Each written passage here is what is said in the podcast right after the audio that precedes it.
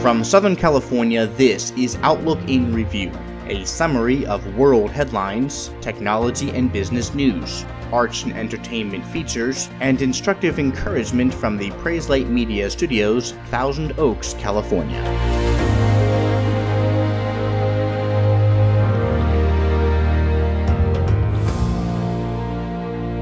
Good day, it's Wednesday, the 19th of September 2018. Hurricane Florence hit the Carolina coast over the weekend with strong winds as a Category 3 storm, but the rain is the primary factor as large scale flooding is even now taking place in areas near Fayetteville and Wilmington, North Carolina. Rivers are rising to never before seen heights, spilling over into farms and cities, turning Interstate 40 into a river for the time being. The city of Wilmington Wilmington has been cut off entirely from access as all roads in and out of the city are completely impassable. Several feet of rain have fallen in some areas, affecting those downriver who may not have gotten as much rain but are flooding now due to overflowing rivers. With at least 21 people killed from the storm, over $17 billion in damages, and widespread destruction from flooding and multiple tornadoes inside the hurricane, Florence is the worst storm so far in 2000. 2018 to hit the US and is going down in history as the wettest tropical cyclone ever in the Carolinas.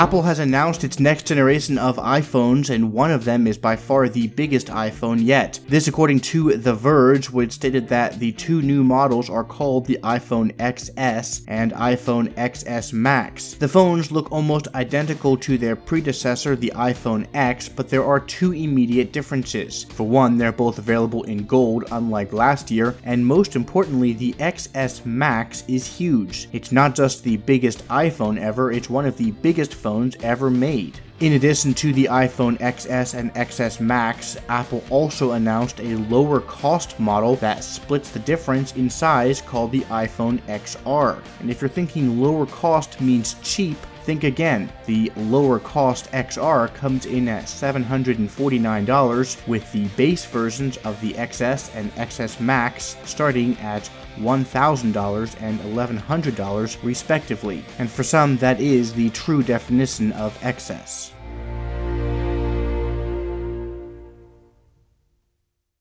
Show me that smile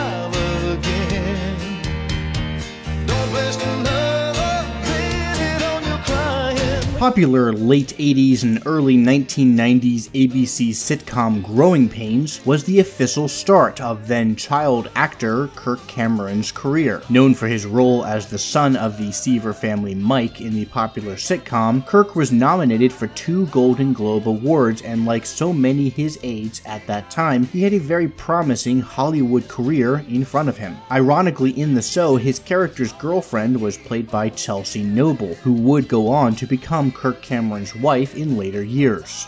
Born in Panorama City, California, Kirk Cameron considered himself to be an atheist. When asked, he would firmly deny that a god existed. He would even go so far as to state that these Christians are performing their own theoretical lobotomies on themselves in order to believe otherwise. However, at age 17, his life flipped dramatically when a fellow actor on the Growing Pains set invited him to a church in Fullerton, California. Reluctantly accepting the invite, Kirk left the church service with many questions on its content about God's judgment, sin, grace, mercy, and what the cross of Christ was all about. Well, these nagging questions haunted him until one day, while driving down Van Nuys Boulevard in Los Angeles, he suddenly had to pull over. The thought had just occurred to him what if he was to die right then and there in a car crash? What if he was wrong? And right there, Kirk, in his words, prayed the clumsiest prayer that's probably ever been prayed. I closed my eyes, he said, because I thought that's what you were supposed to do when you pray. I said, God, if you are there, please show me. If you are real, I need to know. Kirk began to study the Bible, and he couldn't seem to get enough of it. But returning to the Growing Pains set, his colleagues started to notice a marked difference in him. He was no longer that kid who lived it up, and he started to have objections to inappropriate content on the show. By 1992, the show ended, and Kirk distanced himself from the colleagues of his former self. In the coming years, he left the Hollywood scene and his future as a big star dissolved as his faith and his commitment to a Christ focused integrity drove him far away from the scenes and the lifestyles of worldly Hollywood. Acting in lower budget films such as the Left Behind series, Kirk Cameron focused primarily on ministry and sharing the gospel however he could while still growing in the knowledge of it himself. This increased after forming a partnership with the Way of the Master host and evangelist Ray Comfort. In 2008, Kirk Cameron starred in the highest grossing independent film of that year, Fireproof, a Christian drama about marriage and commitment even in the fires of life. Although many have all but blocked out the memory of the once teenage star, Kirk Cameron's commitment to serve Christ over money, fame, or stardom has encouraged many in similar struggles, and his passion for sharing the gospel of Christ has triggered many eye opening questions and thoughts in both Christians and non Christians alike.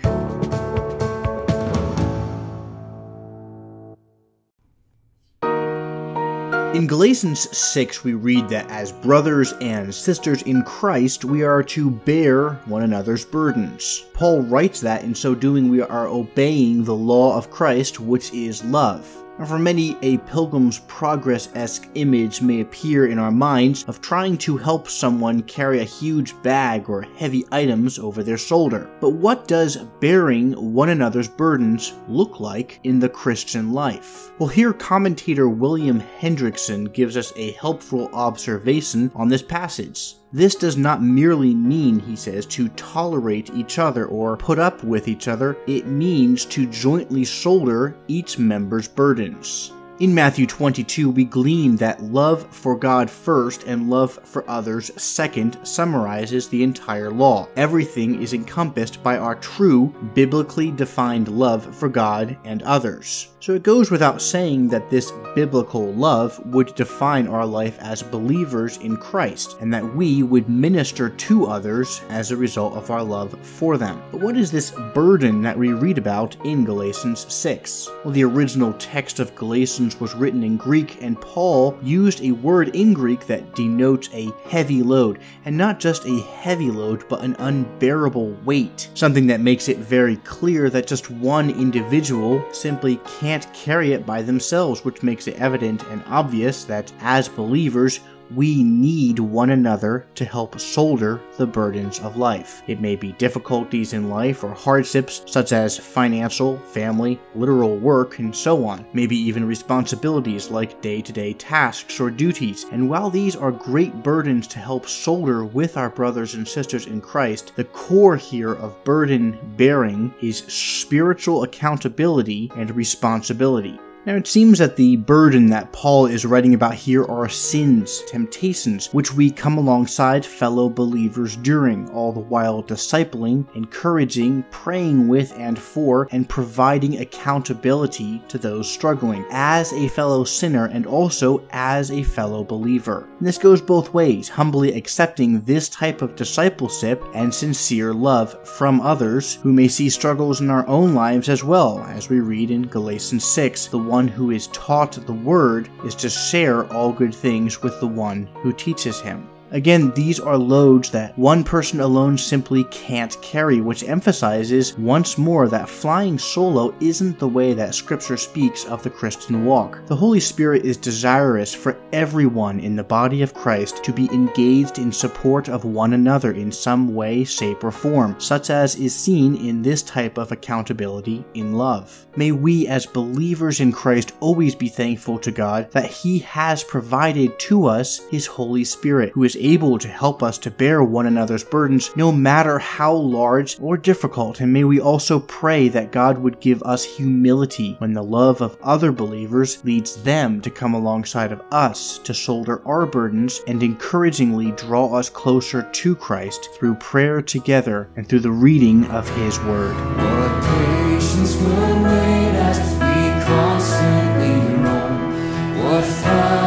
What